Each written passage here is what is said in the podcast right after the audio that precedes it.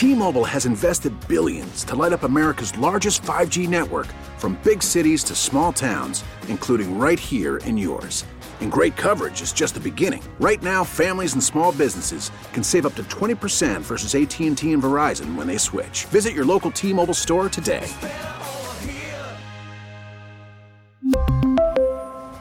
Plan savings with 3 lines of T-Mobile Essentials versus comparable available plans. Plan features and taxes and fees may vary. We get it. Attention spans just aren't what they used to be. Heads in social media and eyes on Netflix. But what do people do with their ears? Well, for one, they're listening to audio. Americans spend 4.4 hours with audio every day. Oh, and you want the proof? Well, you just sat through this ad that's now approaching 30 seconds. What could you say to a potential customer in 30 seconds? Let Odyssey put together a media plan tailor made for your unique marketing needs. Advertise with Odyssey. Visit ads.odyssey.com.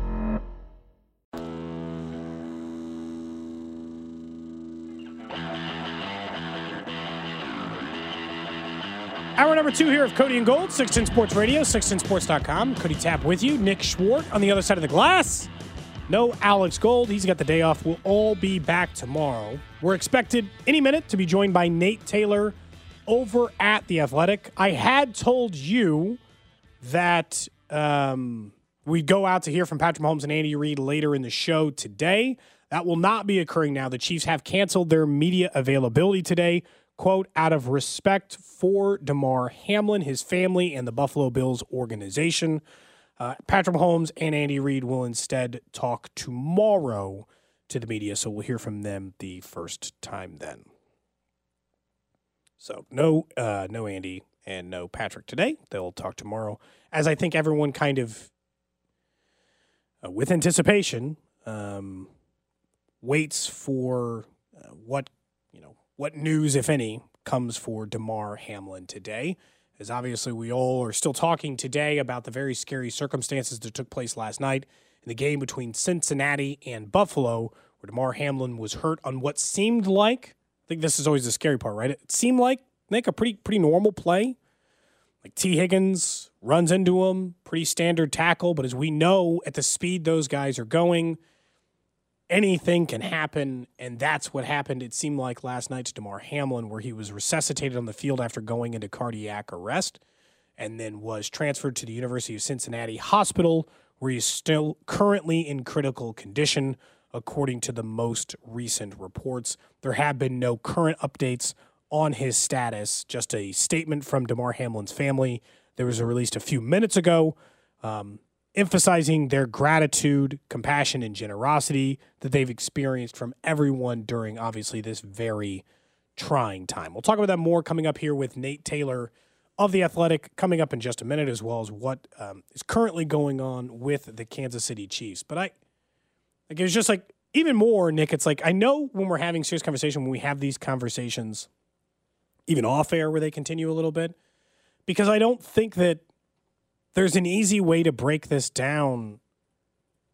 Um, like I don't think there's an easy way to have the conversation no matter what because used to this circumstance.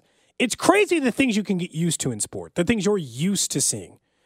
Like how many times they'll uh, they'll show a replay of a guy, I don't know, like Kevin Ware's leg, right?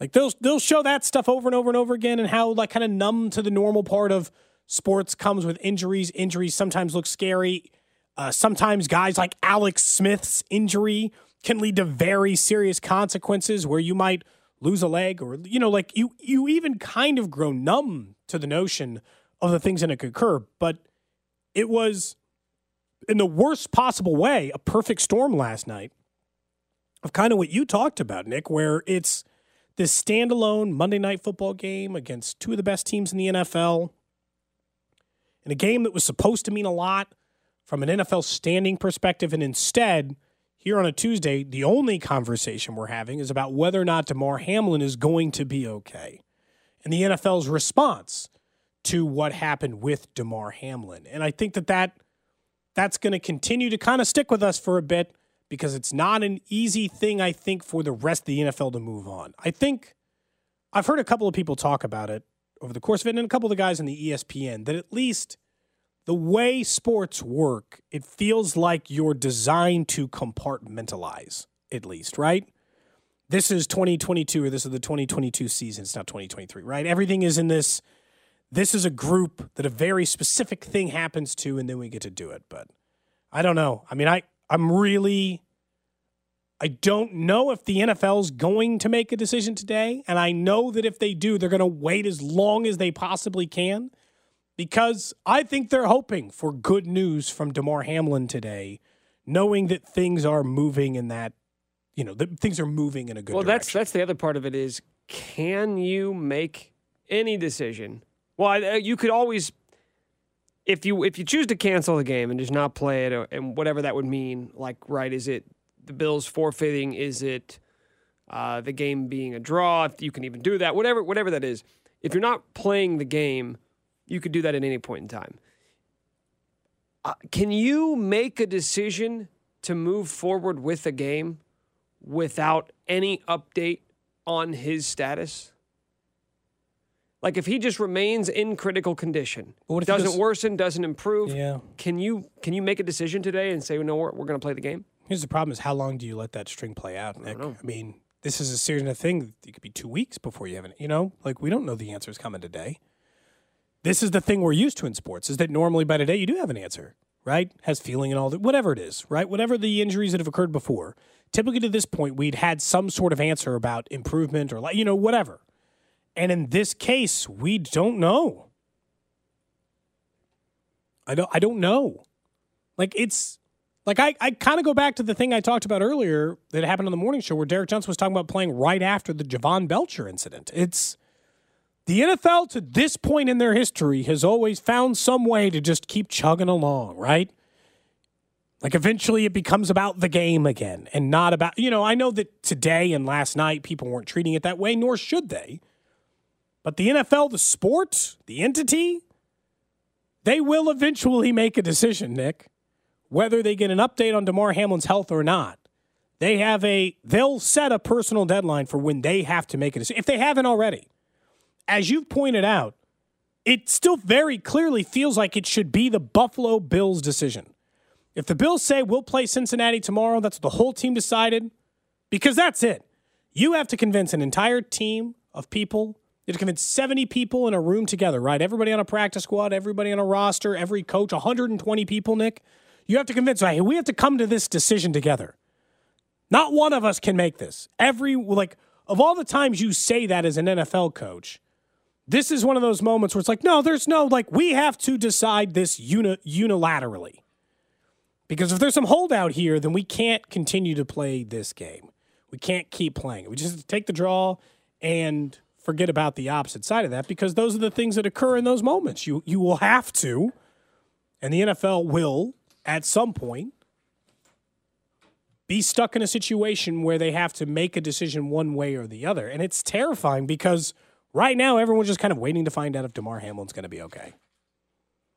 Because as of last night, there hasn't been like there hasn't been an update, if that makes sense. And that's again, that's why I think the Chiefs canceled their media availability today.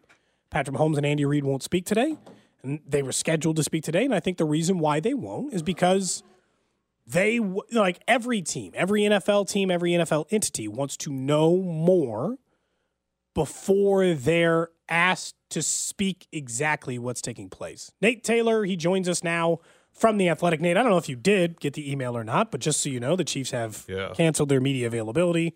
Yeah, t- you were driving, so I didn't want to like yeah, throw no, you in was, and you didn't know that. Um, I, I live fairly close to the station, so I did see it right as I was in my car getting ready to, to drive over. So yeah, um, that had kind of been permeating this morning, so it doesn't completely surprised me. Um, for the reasons that you yeah. given earlier. Um, but even today, it's like, um, I think I'm gonna make a. Yeah, it's just like, do I need to write a news story about the Chiefs today in any capacity? And the answer is no. Um, so that's what it. Yeah, yeah I don't disagree no, with you. There's, there's no, there's no need. Um, and look, I you know obviously I was hearing you guys in the car on the on the short drive over.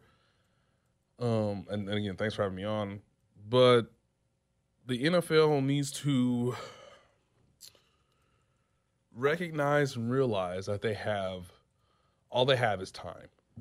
Like they're they do they don't need to rush.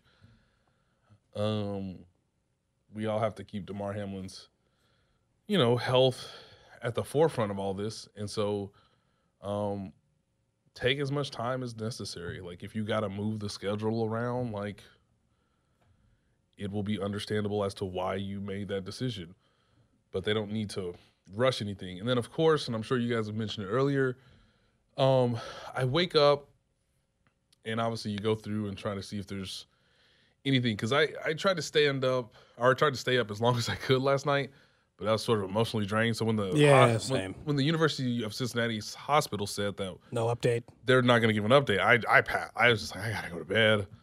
Like I don't feel great, and waking up today it's just like you it, it sort of dawns on me because I booked all this on Sunday night, knowing how the NFL operates the Week 18 schedule, and coming to realize that the next game scheduled for the NFL is Saturday between the Chiefs and the Raiders at 3:30 Eastern Time um, and what will be of that. So the NFL has time.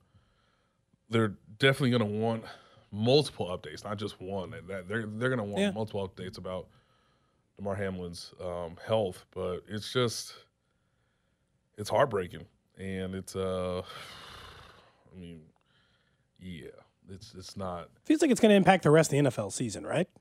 And this is going to loom over the. Yeah, I mean, it can. It, it affects two of the most important teams in the NFL playoffs. and it's gonna it's just gonna alter careers. Um, you know, moving forward, whether it's Tee Higgins, Yeah, guy on- God, that's a tough one too. It's like he just did a normal thing. He Yeah. ran towards a player. no, e- that's that's one of the hard things in life to to live with and to go through is an unfortunate situation that you could not have foreseen, and also there's not like this immediate sign of guilt or blame. It's just the sport is inherently violent. And Yeah. you play the sport to the best of your ability, and you Try to make it as safe as you can, but yeah, there's a limit.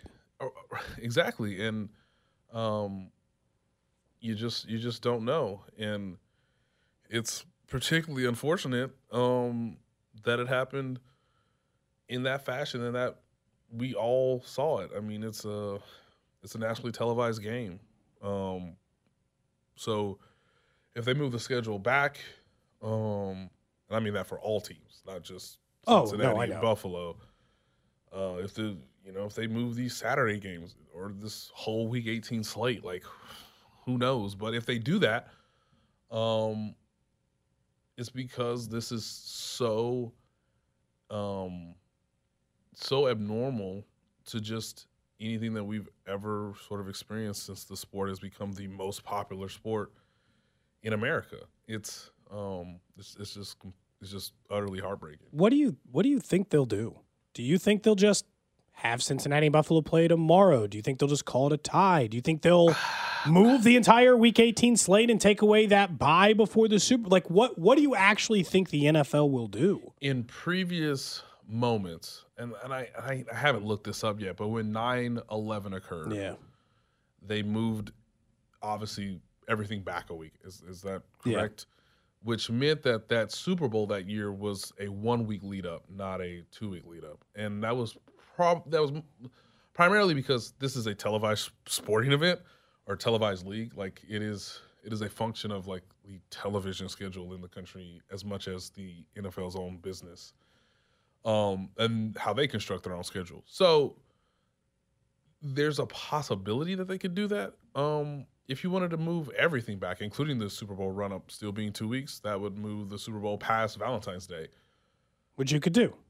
Yeah, because you have time. Um, I mean, the cities that are hosting these things, I imagine if you give them a five, six week run up, I get it, man. People spend a lot of money. Mm-hmm. They get a hotel room. You are asking people to completely alter their life. In the NFL, but we Is- just we just saw the most life altering. Yeah, play that's in, it. in NFL history that you could argue. like, could you imagine complaining about that? Like, oh, I mean, I got to rebook my flight. I'm like, come on, man. Like, Yeah, I just sorry. Like, I mean, the reason why I say careers are going to be altered is because again, there's nothing that Tee Higgins did wrong. There's nothing. There's nothing Damar Hamlin did wrong. But his heart had to be restored on the playing surface in front of millions of people. No one has ever experienced that in the NFL's history. Um, so my initial thought was like, man, this just reminds me so much of the Ryan Shazier, you Yeah. know, the way his career ended, and you're and and then and then it gets even grimmer, um, because you see just the the response that I think is going to have a traumatic cumulative effect on guys and coaches moving forward. So I don't I don't think it's responsible. I don't think it's reasonable to ask the Bengals and the Bills to play Thursday or Friday. Like it's probably you like I just want the NFL to realize that like time is not an issue here. Like You got plenty of it. yeah. And But I are they going to feel that way? Because like that's so hard to. I'm- because I'm- i still I'm think that I still think that Troy Vincent is full of it. Well, he has to say that nonsense Yeah, today. but we know that they were going to put him back out on that field. Correct. And the coaches clearly said we're not going to do that. because they saw their players and said like the look on everybody's face Yeah, that I can sort of you know crystallize into like one question was just what are we what are we supposed to do like that's the look on everybody's face it's just we know that the sport is risky. We know that the sport is violent. We know that that is part of the entertainment value is that it is violent. But it's not supposed to be this violent. So the question then becomes what are we supposed to do? And if you're asking that and they're saying five to 10 minute warm up, treat it like it's a lightning delay or whatever.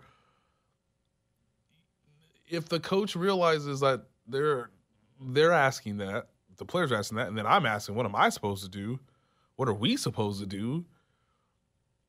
They made the right decision, even though time told them not to, which was take take some time, discuss it together this doesn't feel comfortable or reasonable or even humane, right? This doesn't feel humane. Yeah. So let's go back inside. Let's sort of experience our emotions as teammates, as the fraternity that is the NFL, and then let's get Roger Goodell on the phone. Let's get the Player Association he- on the phone. Why didn't he show up on video? Why didn't he talk last night? I understand he released a statement, but shouldn't he have talked? he's on the phone with multiple people last I- night. I get and it. I understand. I understand your point. And they're trying to figure out the logistics as best they can for a situation that is in the rule book, but you can't foresee these particular No. details as to like why this is in the rule book to begin with. It would have been beneficial had he found some way to um, get on. You know, most times you get on the phone, right? Like David Stern Sure. when the um, Malice in the Palace occurred, like he got like his first sort of response was, to, Was on the phone, yeah. was to get on the phone with like ESPN, uh, who was obviously their television partner at the time. Same with the still NFL. is. Could have been on with Scott Van Pelt and Yep. Ryan Clark last night. That that's probably the best, quickest, you know, sort of option I think that would would have been reasonable was to get Roger Goodell on the phone to sort of give some um, transparency as to like how they're reacting to this, how they're trying to find some form of the best possible solutions, and obviously how did they, you know, get how do they get Damar Hamlin um, as as the best as, as as his family has said, the most exceptional, best treatment possible, and thank goodness that the University of Cincinnati's hospital was, um, per ESPN's report, was two minute two miles, excuse me, two miles Yeah. away from the stadium. Um, but yeah, it's just like you have time. I'm urging the NFL to just say that like you have time. Like there's no no there's no there's no countdown to you have to make a decision by this this this time or that time or like you know the mechanisms of how the schedule's going to play out. Like you just have time. Um, and what Damar Hamlin needs is time to hopefully have his body heal as best possible, which is um which is obviously why today is mostly today is really about him and just his the state of his health and as we pray and hope that it improves. Um but for the business of the NFL, like they have time. Like they don't they don't have to rush really anything in my opinion. I just wonder, you know, because I don't I don't disagree. They they do. They can take as much because the easiest thing ever would be like, okay, you guys can play Sunday, and everyone else will play next Saturday and Sunday. Same schedule, but different day. And then we'll move Mm-hmm. That's- everything that's- back a week. We Yeah. can do whatever we I mean, want. You could, you could do. You could. There's so many options. I just think it. that that that's a fair. But here's that might the- be a good one. But here's the thing. I I will listen to if I were the NFL what Buffalo wants to do. Hey man, here are hey Buffalo, here are the three or four options we're really working through. What do you guys want to do? Mm-hmm. Because I that to me is you don't want to come out of this thing like you didn't even listen to them. Like maybe they do want to play and they're just going to call it a draw, right? And they're like, no, we would have played. And if they said the whole team all comes together, every coach, every player, and they says they want to play, I'm not here to tell them they can't. Mm-hmm. Right? I'm not here to tell them they shouldn't. Like I, I Or if don't. Know if Damar Yeah. Hamlin's Yeah. family comes out and gives their blessing. Yeah. Like I told him earlier, like I don't tell people how to grieve. Uh huh. If they all want to, if this is the thing they need in this moment to come together, they're like, we can't be sitting around thinking about Damar for the next week while the NFL asks us to play a game. We want to just play now. Yeah. Then who am I to tell them they can't play now? And and look, it's really up to. It's I I think it's really up to both teams. But obviously, you you you you give preference to the Bills. to the Bills. Something that I think I will wrestle with for the remainder of today, and I don't know for how long, but just I just want to remind people that like Stefon Diggs knows he's a leader on the team.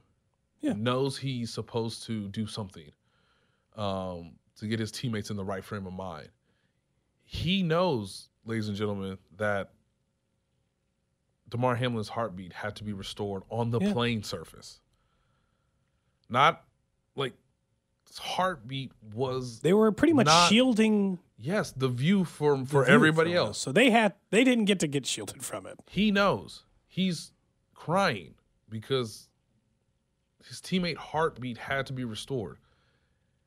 And yet, because he has accepted the inherent risk of this sport,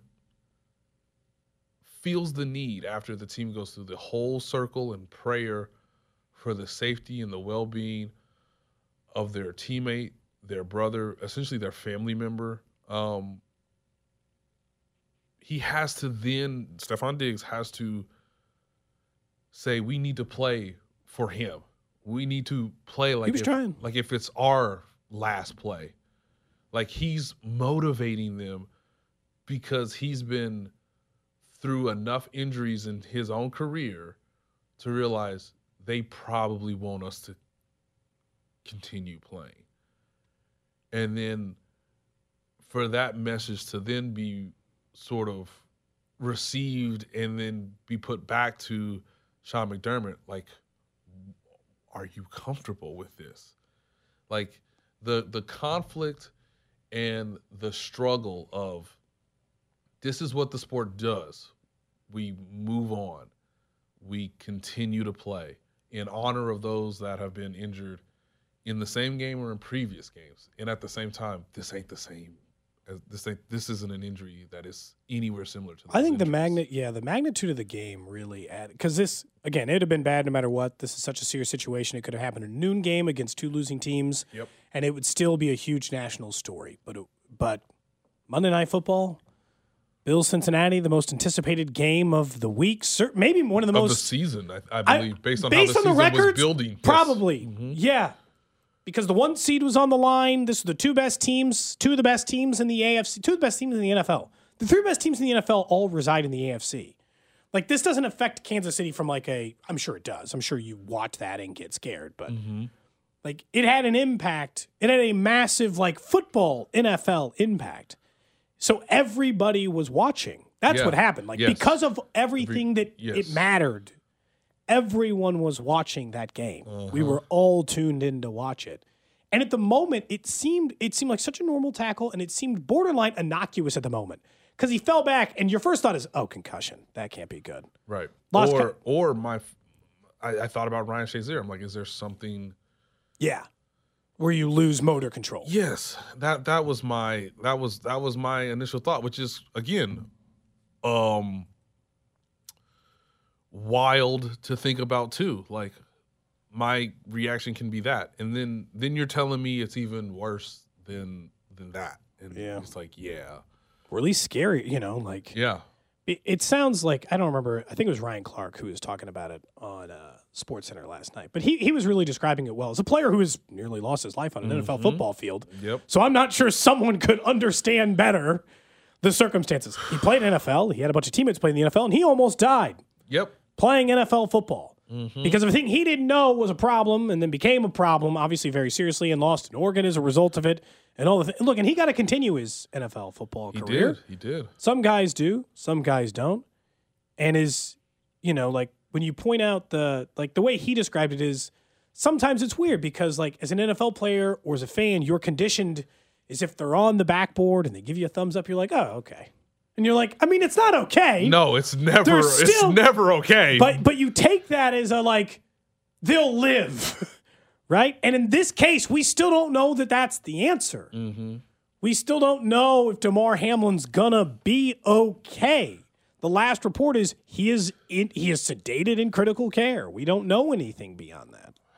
man, and, and and um, guys usually go to the hospital after the game if it's like a serious issue, and that's what Ryan Clark talked about as well. It was Yeah. like teammates coming to visit him after they had played and saying, like we like we like we want you to be okay. Like we we played for you. We love you. We we you know, we don't want to carry on without you. Like they didn't have another play last night. And Stefon Diggs is again going from I gotta say something because I'm a leader and the guys look to me and I understand that the gravity of this moment, like we might keep playing. So I, I need to say something as like a leader. And at the same time, an hour and a half later, being one of the first teammates to try to get into the hospital to see how Damar Hamlin is doing. It, it's just we've never like I don't we just again we've just never seen something like this. We've never experienced anything like this. It is utterly tragic and just cruelly heartbreaking. But the fans like I, I understand like we all love the sport and it's a great sport but like fans can only get so close and that's why you need um, the experiences and the viewpoints from someone like ryan clark to make it understandable and to try to translate it for for us that can only see it from a distance. I mean I know it's a media thing, but it's like it was a good dichotomy because Ryan Clark did it and SVP was taking it from just like you and I. yeah I'm a human being who makes money off of the NFL because, you know, Yeah. the same as like I consume it, watch it like anyone else. I understand it's dangerous. I get paid to talk about it sometimes. You get paid to write about it. It felt like a good yeah balance of it's okay to react this way. Yeah, and and and also for you know for Booger McFarland to He was great. to say like, no, it's it's okay not to play. Like He was the totally first person on the broadcast to be like, "We can be done here." Yeah, it's like it's okay. Yeah. Like it's it's okay to like we don't have to keep playing. Like it's just there's no again there's no there's no need. Um, we have time. Let's worry about the person who's in cardiac arrest going to the hospital. Um, Who you had to watch be resuscitated in front of you. I just I just think it's gonna have it's gonna alter so many lives and so many careers. Um, because to my understanding, there just really hasn't been anything like it in in the modernized version of the NFL. There have been players, if you want to go way way back, who have played football in a much older, gruesomer, like barbaric state of the sport who died, and some of these players were mostly college students. Yeah. Um, Well, the NFL's done a lot to try to make the sport safer. They do try to do that. you got to try to do something, but also they're never gonna get it right. They're never gonna get it like they're never gonna get it uh, proofed. There was nothing weird about what happened in that game last night. There's not some new piece of technology or equipment or, Nope. you know, like that was just football. Yep. He just tackled Tee Higgins and as a result of that went into cardiac arrest. It wasn't Yep. there wasn't anything abnormal about it, I guess is what I would say.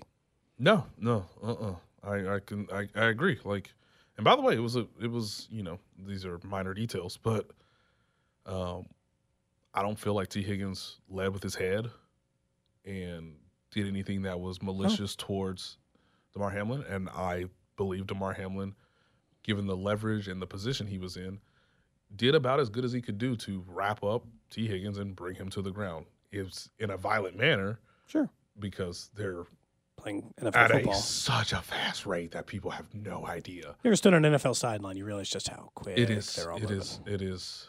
It's a. You know, some people have said, "Well, it's a car crash," and like they, you know, like, and I kind of laugh at that because I'm like, I've been in a car crash, and that ain't it. That's that.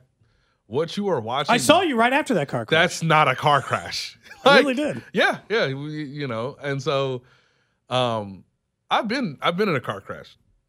That ain't that ain't NFL football. So, I you know, as much as we can try to again translate it to people who have never played the sport or are people who are obviously invested and interested and want to know as as much as they can, and you know, we we have you know we have a duty and a privilege in a lot of ways to interview these players to, um, you know, get a real sense of what they're going through. Obviously, the competitive nature of it, the strategic, you know, hey, why are you, why is the team doing well? Why is the team struggling? Obviously, we can identify that and pare that down to a single player. But this, I mean, Damar Hamlin did. I thought he did a. Uh, I mean, again, and that's that's that's an extra part of the tragedy. Is like And really, I don't- that's scary. Like I don't you just feel, yeah. I don't feel like anybody's wrong. no. And that sometimes is the hardest grief and the trauma to to live with and to experience is like you did nothing wrong and he's in the hospital and don't know. We just don't know because again, I'm not a medical expert and we only have so much information. Yeah. And that information needs to be as accurate as possible.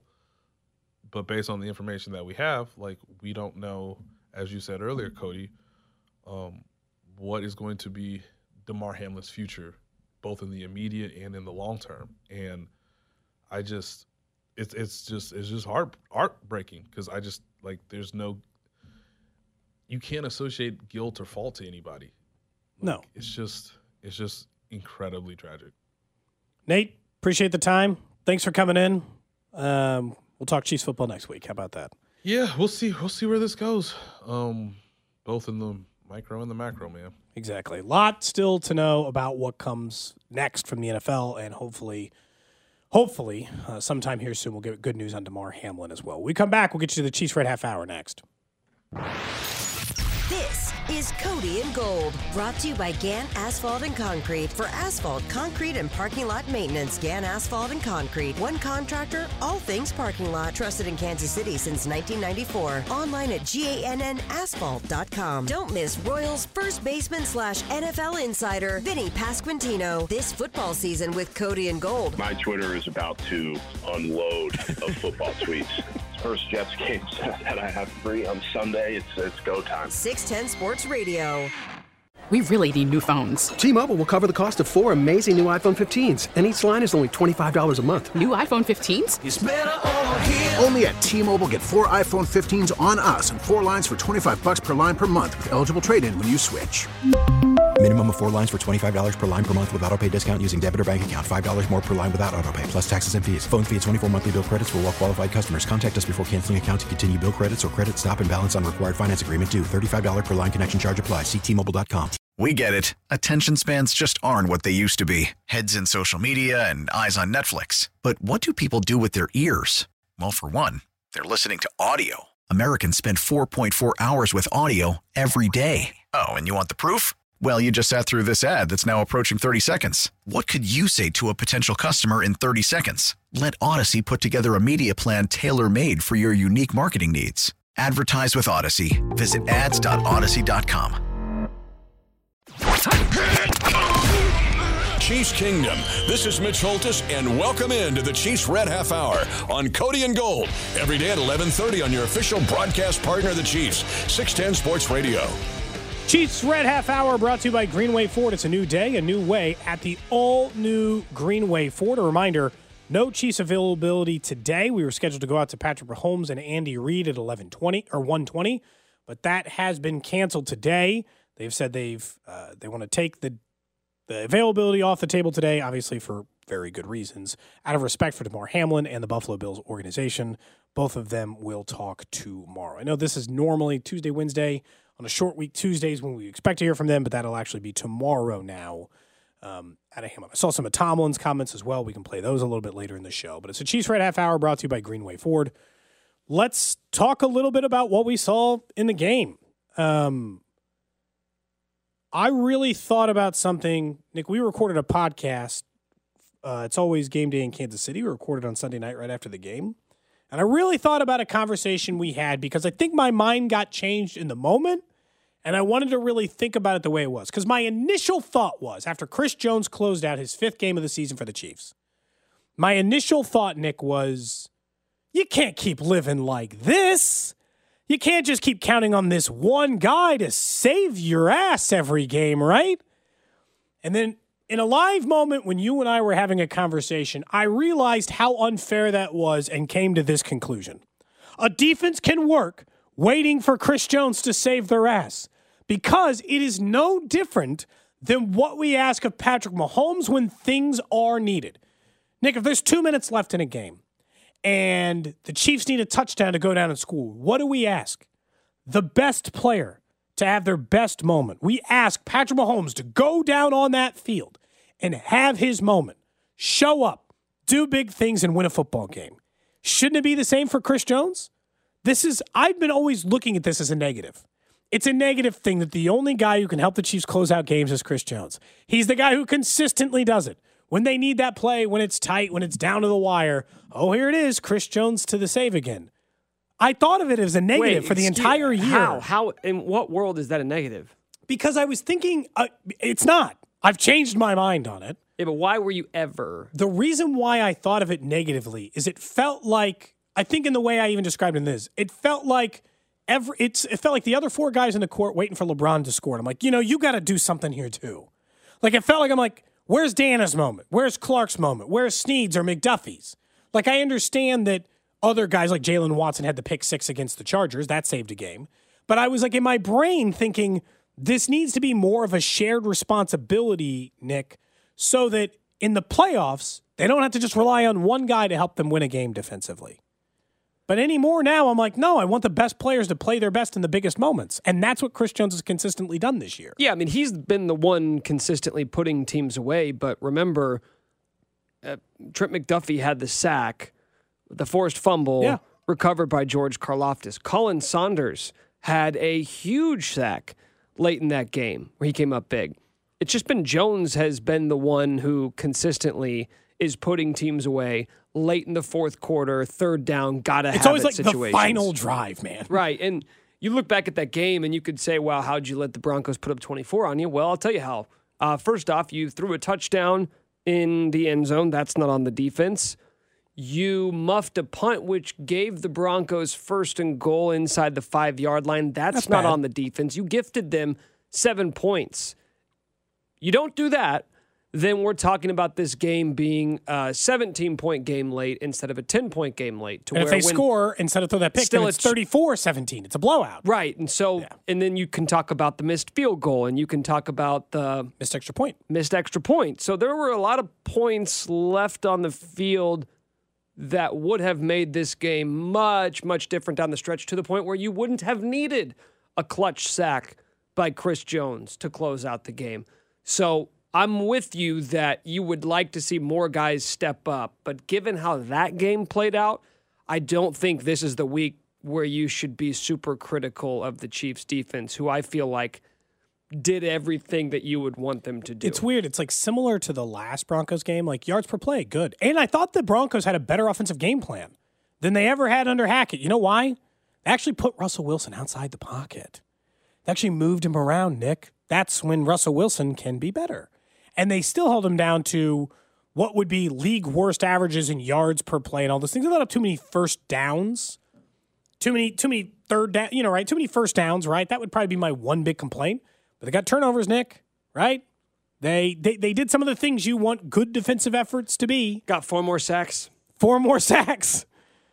Like it's it's part of it is like I I guess I I you know you're like how could you have ever viewed that as a negative? But it's just like I never viewed or I did a bad job of viewing defense as being the same as I want the best offensive, you know, I always want there to be a couple defensive players because it feels like one great defensive player can't save your defense. TJ Watt had a million sacks last year, right? Or two years. And, and their defense points per game wise still rank like 20th. Like uh, one individual great player. Well, it's the idea of not putting all your eggs into one basket, not needing to live or die Yeah. by one player's performance. I understand that because it feels unsustainable. because we don't we think of the the Dallas Cowboys pass rush and they're only two sacks behind them, man. They are one of the premium sack teams in the NFL. It's weird. It's weird to say that. They're not one of the premium defenses, but being one of the premium sack teams in the NFL, you know what that does, Nick? It does what Chris Jones is doing. It wins games. If it weren't for Chris Jones late in those moments, the Chiefs probably have an extra loss. Maybe two, Nick, right? But at least one. Chris doesn't show up. They take on that one more loss of the two or the three seed. They're about where they should be based on a defense that has struggled for a majority of the year, and we kind of go on to the next thing. The other part of this is maybe somebody is emerging. Because as much as this is about Chris Jones and that, I think we can now definitively say, I'll raise your hand, please, if you object. This is your moment. Text line 913 586 7610. George Karlaftis is the Chiefs' second best pass rusher.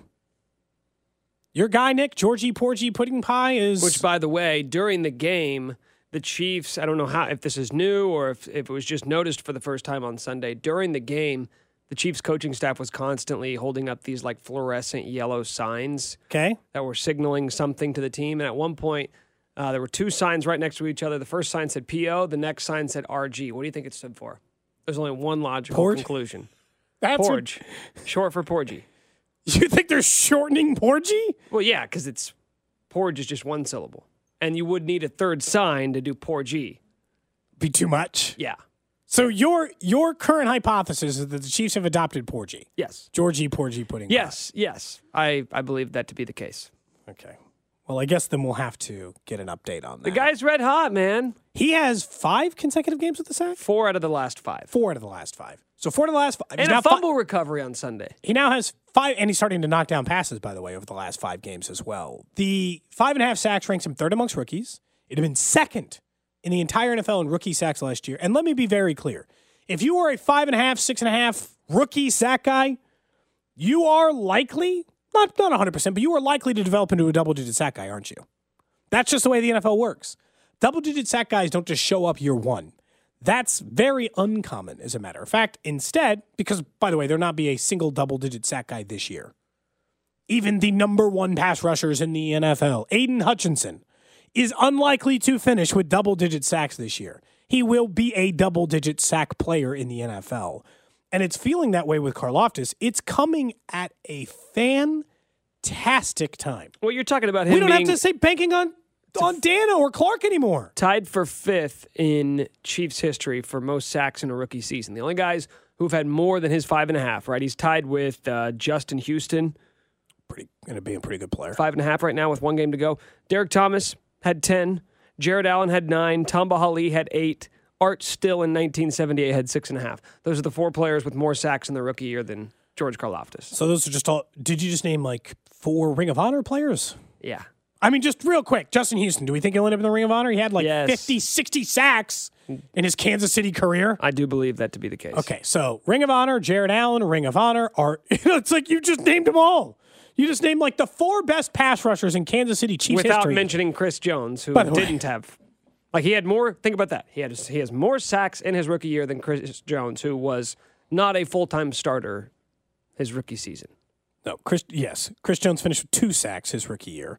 Had six and a half his second year before ballooning to 15 and a half. I'm telling you, man, six sack guys in their rookie year are double digit sack NFL players. This might be a bigger conversation outside of Karlaftis, but this draft looks like a hit, right? Did you get the steel defensive end at the end of the first round? Did you get the steel corner at Well, that's the- 21? Did you get with- Did you get the steel corners in the fourth and the well, seventh? I mean, yeah, well, yeah. Uh, here's the thing with Karlaftis is this position was so deep at, in this draft. You just a guy down. like Karlaftis, who two weeks before the draft, we were seeing mocks that had him going top 15, right? Like fringe top 10 Yeah. pick. But because there are so many guys, you're comparing one to the next. He happened to be the casualty, the guy who fell down the draft board because there were other dudes who teams felt like had higher potential. that the Chiefs got a guy who might end up being one of the best players at his position at the end of the draft. That is a high potential guy. This isn't just someone you reached on who you thought, well, we just need a pass rusher and he's the best available. It's no, we could have been picking 16th and we might have taken him or we would have considered taking him. Yeah. So this is not some sort of an anomaly. I can't believe the Chiefs ended up getting him. No, it's not. But because of the depth at the position, I thought it muddied the waters, if that makes sense, Nick, right? Like we were having conversations the in the entire draft leading up to it, right?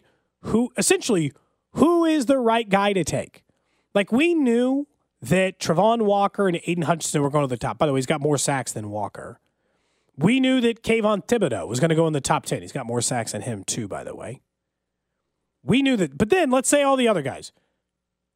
Jordan Davis, right? We didn't know where he was going to land. He ended up going 13. We didn't know where Quay Walker was going to go. We didn't know where Jermaine Johnson. We didn't know. There were so many names tossed in there. Or uh, Binks guy, Arnold Ebiketie, right? We didn't know where those guys, we didn't know where anybody was going to go. It was kind of a wash, Nick, in my opinion. And they didn't miss.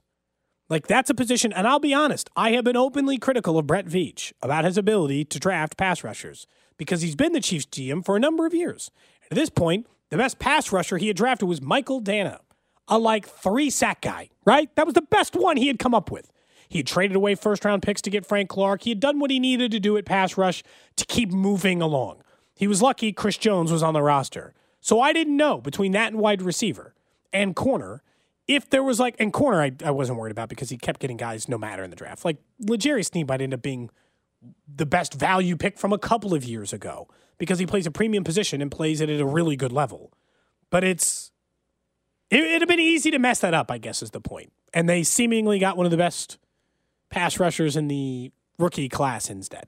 Yeah. And it's coming at a great time. So this feels like kind of a win win. Yeah, like you think about some of the other guys who we talked about. Daxton Hill, who I Oh my God, I hated that. He's like not playing at all. didn't like that Um, at all. yeah, Kaiir Elam, who was deactivated a few weeks ago by the Bills. Like it could have went a lot worse with names that we were excited about. Like, hey, maybe they'll get this kid from Michigan. Maybe they'll get this kid from Florida. It feels like the Chiefs got the two guys you would have most. Like if you could do a redraft, you would be thankful. Like George Karlaftis, if you could do a redraft, is not falling to the end of the first round. He's probably a top 20 pick. I'm not totally sure McDuffie is either. His size will st- scare teams off, but he's been. But if you knew he was gonna be this solid- good. Yeah. If you knew he'd hold up against, because that's the thing, like you mentioned about Kaiir Elam, he was a healthy scratch, right?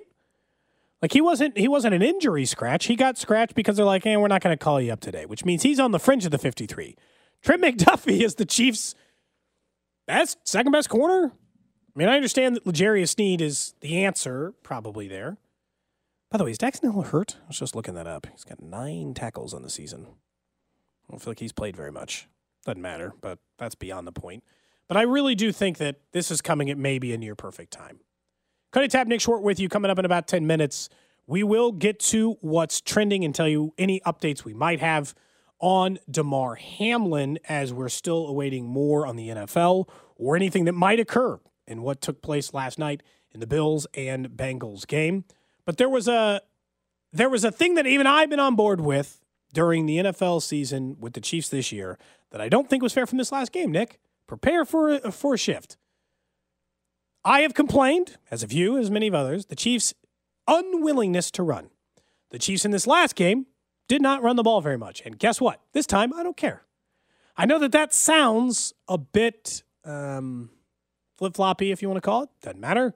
The simple reality is, in that game in particular, watch it again and tell me that the Chiefs didn't essentially run running offense. They threw it inside of 10 yards so many times. They throw it to Jerick McKinnon at times like he is a part of the rushing attack, but just through the air. To me, this was not the game to complain about the run pass ratio because I saw a commitment to the short yardage offense that existed. I know in each individual game we can certainly have a different argument, but did this one feel different to anybody else? 913 586 7610. Did it feel different to you, Nick? No, because, I didn't come I've out of never that game cared. feeling. No, because You've never I've, cared. I've never. You have go back and listen to the tape. Do you ever recall me one No. time ever saying the Chiefs should run the ball more? no. No, I don't care. You still don't care? No, because here's one thing that I won't do. I won't do it. I'll never do it. And I don't care. You you can feel free to do it. You listening can feel free to do it. On Twitter, feel free to do whatever you want. I don't care how anybody else wants to be a fan. I am never play call guy.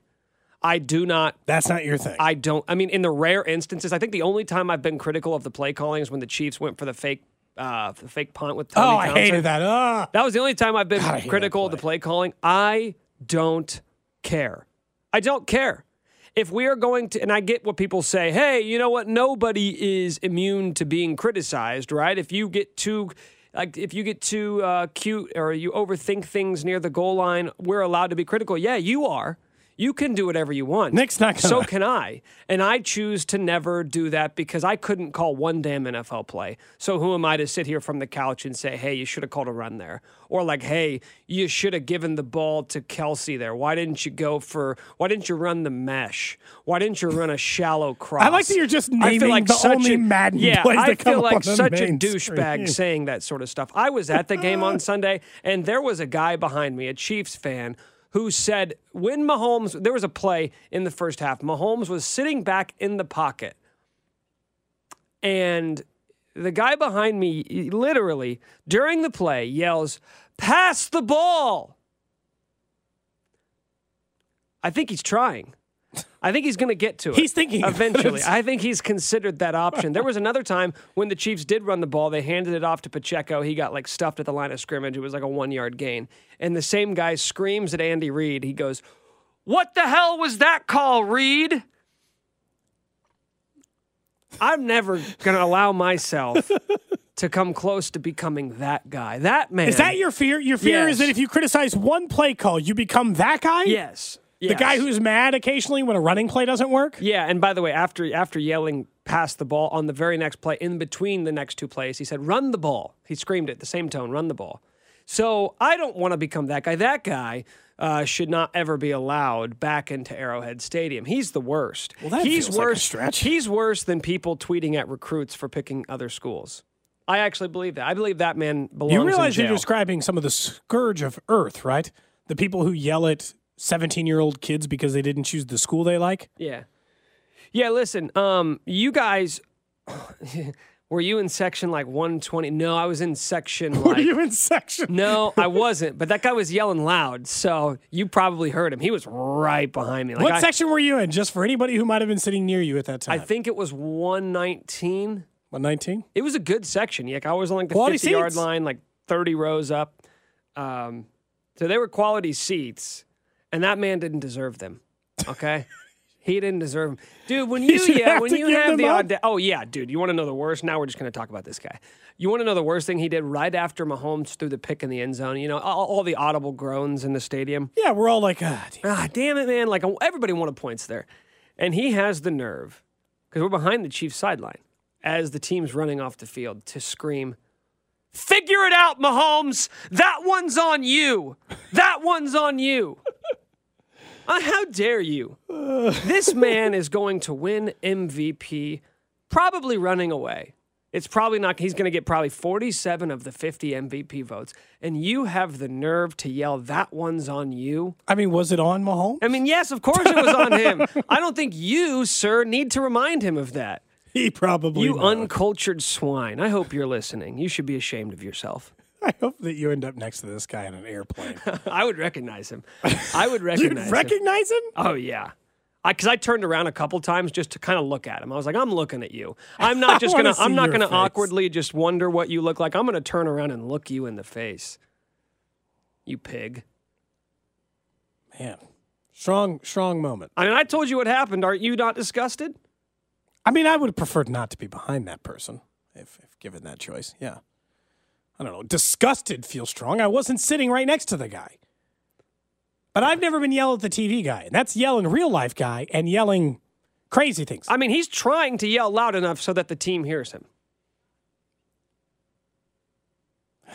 But they're not they're not gonna listen. Like Mahomes is sitting there in the And locker like- room. And he does he does the this one. He looks at the guy, points at him, and does the chest Needed that. the chest pat. Yeah, yeah, yeah. You know, I, it was on me. You're right. That's if that's how it went down in the game, it'd be the most remarkable thing to ever occur in a game again. When we come back here on Cody and Gold, This was yet another game that showed some similar problems for the Chiefs. Is it too late to fix them? You're listening to Cody and Gold, brought to you by Gann Asphalt and Concrete. For asphalt, concrete, and parking lot maintenance, Gann Asphalt and Concrete. One contractor, all things parking lot. Trusted in Kansas City since 1994. Online at GANNasphalt.com. Subscribe and download all new episodes of Nick's Waving in the Wheat podcast, released every Thursday on the 435 Podcast Network and the Audacy app. T-Mobile has invested billions to light up America's largest 5G network from big cities to small towns, including right here in yours. And great coverage is just the beginning. Right now, families and small businesses can save up to 20% versus AT&T and Verizon when they switch. Visit your local T-Mobile store today.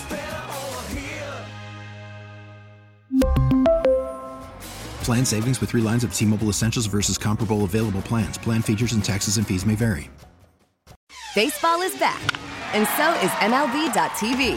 Watch every out of market regular season game on your favorite streaming devices, anywhere, anytime, all season long. Follow the action live or on demand. Track four games at once with multi view mode and catch up with in game highlights. Plus, original programs, minor league broadcasts, and local pre and post game shows. Go to MLB.tv to start your free trial today. Blackout and other restrictions apply. Major League Baseball trademarks used with permission.